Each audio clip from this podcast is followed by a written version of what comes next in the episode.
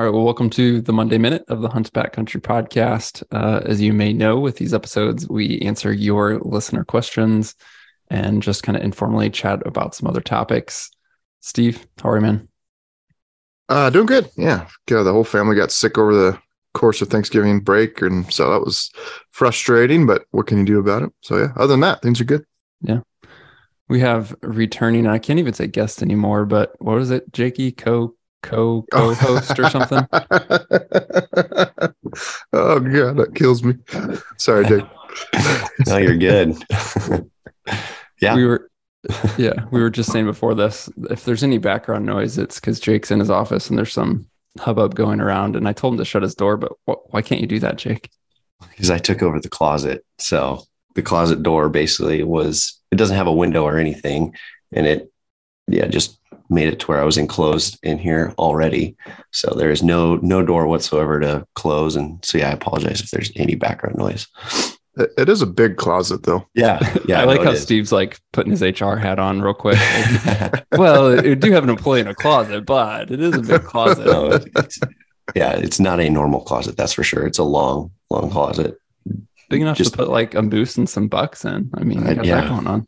Yeah, exactly. I don't yeah, I don't deserve it, but it's it's nice. yeah.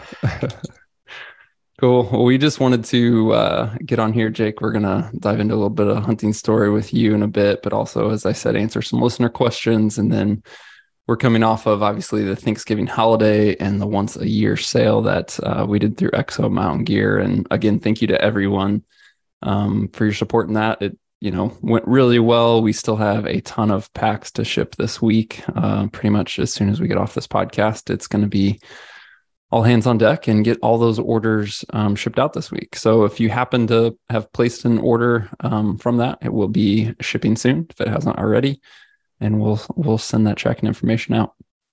Um, also, just wanted a sneak peek. We should be launching next week a new giveaway that we're doing. Um, Steve, actually, like you don't know all the details of how this is happening because we haven't talked about it and I'm doing it, but you had the initial idea. So what what's coming? Well, I don't know what you've changed. Um, but we uh, no, I just wanted to highlight um, so I guess so many businesses now that people don't understand or have been bought out by investment firms um, where profit motive, profit margin becomes you know every business is for profit obviously but there's certainly ones that do it in different ways and care about the customer more in different ways and um, there's just so many of them now that uh, really I've seen a lot in the archery industry that where these you know conglomerates come in and investment firms buy up these small companies and and then um, they just change over time. I've just seen it over and over and over again, and never for the better. Um, and it's just uh, it just um, I just don't like to see it. And um, so I, th- I, think we were just you and I were just chatting, and I was like, you know what, let's let's reach out because there are a bunch of great companies uh, that we work with that are um, you know similar to us and how they operate with you know owner operated. Um, and so we just reached out to kind of as many as we could think of and wanted to put away a giveaway for December to give away some cool gear, hopefully get some discounts and and um, yeah, just kind of highlight these companies that they exist still and and are doing awesome awesome work, making great products and treating their customers right. Yeah. Yeah, so that we'll have more information coming on the giveaway launching, what the prizes are, how to enter, et cetera. It's going to be easy, but um, yeah, I've been working with a um, dozen plus companies, have some amazing prize uh, prizes, and you know just gear to give away as we highlight these companies, and um, just love this idea of you know, a lot of it is stuff that we know um, personally, but I think the the average hunter or consumer out there may not know like, oh, what's an independent company versus these ones that are part of bigger conglomerates. And so to highlight these smaller independent companies is going to be cool. So just stay tuned for more. We'll chat more on the podcast next week um, and then share this giveaway in our emails as well. So again, if you don't already receive those, just go to exomountaingear.com forward slash newsletter and you'll get a lot more details coming. Um, let's dive into this quick speak pipe question. Uh, we touched on trade shows and whatnot last week, I believe, in terms of what shows we plan to go to with EXO. And as a response to that, this question came in that I thought would be uh, interesting to touch on quick. Hey guys, this is one of your Canadian listeners. For trade shows in Canada, we have a very small selection that typically revolve around a lot of boating and waterfowl. What trade shows in the West would you recommend to attend for a big game hunter to see everything that's out there? Thanks guys. Love the pack. Love the podcast. All right. So, Canadian listener interested in potentially coming down to the US to hit a show. Uh, let's all answer at the same time on three. One, two, three. Hunt Expo. Hunt Expo. Why is that, Steve? Um, it's just the best show that I've been to. There's a lot of good shows, great shows that are for the consumer. Um, but Hunt Expo is by far. If, I mean, if EXO had to do just one, and that would be the show we do every year, and not from um, like we go to the Portland. I think it's the International Sportsman's Expo. Is that what Pacific, it is? Pacific Northwest. Oh yeah, yeah. Expo. Pacific Northwest. Yeah. Um, we go to Portland, and there, there we, from our perspective, sales wise, we do just as well as Hunt Expo as far as the amount of traffic coming through. But if the um, that that shows really the venue is not near as nice uh, there's a lot of fishing, a lot of other things there. The the Utah Hunt Expo is just hunting, and I would say, you know, 99% focused on Western big game hunting. So you don't you're not seeing a lot of whitetail type stuff there. It's really uh, if you want to see everything, and not everything's there, but a vast majority of it is as far as the companies that are in the um, you know that are making products for Western style hunting uh, they're there and it's just a great show. It's a nice, clean environment. Salt Lake's a nice town to stay in and, and spend a few days in. So just the whole experience altogether, I highly recommend it. Yeah. What's your favorite part of it, Jake? Talking to everybody, of course.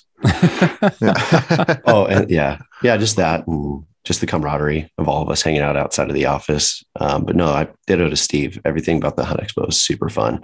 Like this year was the or early 2022 was the best time I had at Hunt Expo. Just I think everybody was excited to be there after you know COVID. Um, yeah, it's a, it's a fun show. I would recommend everybody to go to it. Yeah, yeah. I mean, I think there that's the show. Um, obviously, that we all suggested. Um, there's other great shows out there, but in terms of being focused on Western hunting and also somewhat focused to, I don't want to say like your average or do it yourself hunter, but like you could go to an SCI show, right? Like, or go down to Dallas Safari Club, which is one of the SCI, SCI shows. And it's a big, huge show. And it may be better if you're interested in booking a hunt, whether that's for a safari or not. But there's more outfitters and things like that there. So if, you know, if that's what you're interested in, maybe there's some tweaks. Obviously, there's Sheep Show if you're interested in meeting with outfitters on that aspect of things. But if you just kind of want to like you're more of a do-it-yourself hunter, want to see all the gear, all the companies, all the things, and keep it Western hunting and big game hunting focused, at Hunt Expo's um, the place to be for sure. So that's um, Salt Lake City in early February this year. If you guys are interested in checking that out, and as you said, Steve, we will be there. So if you guys are listening to this and want to swing by and say, hey, please do that. Jake, let's talk about a bit about your mule deer hunt this year, and we'll pull on a few few topics and few threads. But uh, for context, what what was this hunt? Has it some? Is it a hunt that you've had before this tag? Like leading up to it, give us some info. Yeah, so actually, this is the first year I ever applied for, or no, sorry, ever drew this tag. I've been applying for it since, man, I was probably ten years old. It's a really coveted tag here in Idaho. Um, and so originally, my so my dad and I drew these tags together. We were originally going to hunt whitetail, um, but we applied last minute because we just figured we might as well get our names in the hat. Um, and sure as heck, we drew. Um, and so as the season approached, my dad actually felt that he'd like to give his tag to my little brother. My dad, ever since I was a kid, he's always been a very selfless individual, and he's not much of a rifle rifle hunter anyway. Um, and he'd just rather see his son or both of his sons hunt. Um, so it was cool to hear hear him do that. So now it's just me and my brother who's who have the tag. Um, so the hunt was great overall. We got into got got to look over lots of deer uh, in some neat country. Um, so like the first weekend, the weather did not cooperate with us. Um, we we went with uh, Justin Nelson, who's my coworker here at SNS. Um, Cam didn't go on that hunt with us, and it was just a crappy crappy time hunting. Just 50 mile an hour wind gusts, snow, rain. We did get into a, a few mule deer here and there. Um, and I did get a chance at a decent frame buck, but I was really hoping for something bigger. I mean, I've only killed only killed one mule deer buck, but uh, with this tag, uh, I mean, with like a four percent draw tag, I was really hoping to get into something pretty nice. And I knew I had more time um, to hunt, so we went out the second weekend. Again, nothing, and then the third weekend, uh, we went out. We went off on a tip, basically about hearing about some mule deer um, from my from a friend of a friend through my dad. Uh, so we actually took Cameron, my little brother, out that trip um, for for a nice buck. Uh, so, anyways, we we went out that early that morning and passed on a few mule deer in the uh, early in the morning. With there was a there was a little bit of wind uh, coming through, and Cameron really couldn't make a shot. It was just a small three by two buck, and we knew we had a little bit more time left in the day to to go chase chase another deer. So we passed on that guy, went around, went around basically this big canyon, and we just wanted to get away from the wind and uh, get in a good spot where we can oversee a whole lot of country. Um, so we we sat down, got the glass out, and sure as heck, right when I pulled the glass out, um, it was one of those times where you literally put the spotting scope on, and right then and there, giant mule deer buck is in my scope. Um, so we knew that that buck was to not not to be staying in one spot. Um, we assumed actually, um, so we immediately got the spotter put in the pack um, and, and loaded the packs up and basically try to make a game plan for this nice buck uh, for Cam. Just it's hard for him because he's 13 years old, um, and basically what I forgot to say is um, on this day we went out specifically for him. Just you know, it's hard for him to to glass a deer, and you know he's still learning how to hunt. I mean, I remember when I was that age um, it's it's hard to kind of do all those things. So we went out specifically for him. Um, anyways, we went down and tried tried basically uh, cutting this buck off. But sure as heck, he actually just stayed in this little this little ravine. Um, so we got around this little bend and uh, saw him in his bed, and we knew like if we if we tried to approach him with Cameron, um, he would if if we tried to approach him, basically get a shot, that buck would get up and and just start moving. So we knew we couldn't do a jump shoot with Cam. So basically, what we did was we just waited this guy out, and we we waited for him to stand up for I think four hours. It was actually difficult for my brother to kind of stay interested um, and, and stay awake. He was laying prone for yeah a couple hours, and my dad kept having to nudge him and my dad and I were just laser, just glued onto this one spot because we actually couldn't see the buck. We could just see the area, and we knew once he stood up, um, it was go time. Uh, I, I did forget to mention this buck is this buck when I saw him is a nice, nice mule deer. Um, something that I was wanting to, you know, chase. Um, so, anyways, four hours go by and the buck finally moves. Um, and at this point, we actually we actually had Cameron and my dad move just a little bit, kind of like 50 yards to the right, a little bit more. Um, and so I I'm to the left of them, and that buck gets up, and I'm able to see him. I have a clear shot on him and everything. Um, and I'm looking up to my dad, my brother, and I have to give mad props to my dad because he's got patience like no other. Because um, I'm sure you guys know how it is too. Basically, with Cameron, he wasn't able to find the deer in his scope for a while, trying to get set up perfect on a prone shot, uh, and that buck just stayed there. Um, didn't even have a care in the world. I he didn't even see them kind of moving. I mean, it was little to no movement at all, but it it felt like a lot. So, anyways, finally, Cameron was able to get in the scope, made a great shot on him, a little back uh, if if we were to get you know critical on the shot, but then was able to get another one in him real quick. And we were just, we were thrilled. Um, so we went up and saw my dad and he had tears in his eyes and that was super cool. We got to the buck and it's just, it's this just gorgeous, gorgeous buck, um, super heavy, uh, super wide, and yeah, I just couldn't be more happy for my little brother. Um, you know, a lot of people kind of ask me like, oh, "Are you bummed you didn't shoot him?" Um, and I, the answer is no. Like, I'm so happy to see my little brother shoot a nice buck. I mean, I'd rather be him than anybody else. Um, so yeah, it was it was super cool. Like the first first nice buck we see. I mean, it went picture perfect for every for for Cameron because uh, you'd hate to see kind of like a, a cruddy situation happen, winning the buck, him running away, yada yada. It it was awesome. Um, so I mean, it was after that skinned him out. I actually went back to the truck, relocated the truck, hiked back, helped pack pack the thing out, and then we were then we were done. I mean, it was a super easy, uh, easy fun hunt. So it was uh, something I won't forget. That's for sure. You know, I talked to you that Monday after that weekend when that happened, and you had been getting after it for a few weekends in a row, and I was excited to hear. And I was like, "Oh, I didn't get a buck, but my brother did," and I could tell like how genuinely happy you were that that went down for your brother, even not even for yourself. And I just thought that was super cool. It's it just goes to show like it starts that selflessness really starts with your dad giving up the tag one and then you just being happy for him and making sure he had that opportunity, even though it was a buck that you really wanted to get after. It's really cool. Oh, absolutely. Like, yeah, right when I spotted him, you know, I knew going into it, it was, it was that day was specifically for Cameron. So no, without any hesitation, I just said, all right, Cam, let's, let's go get you set up.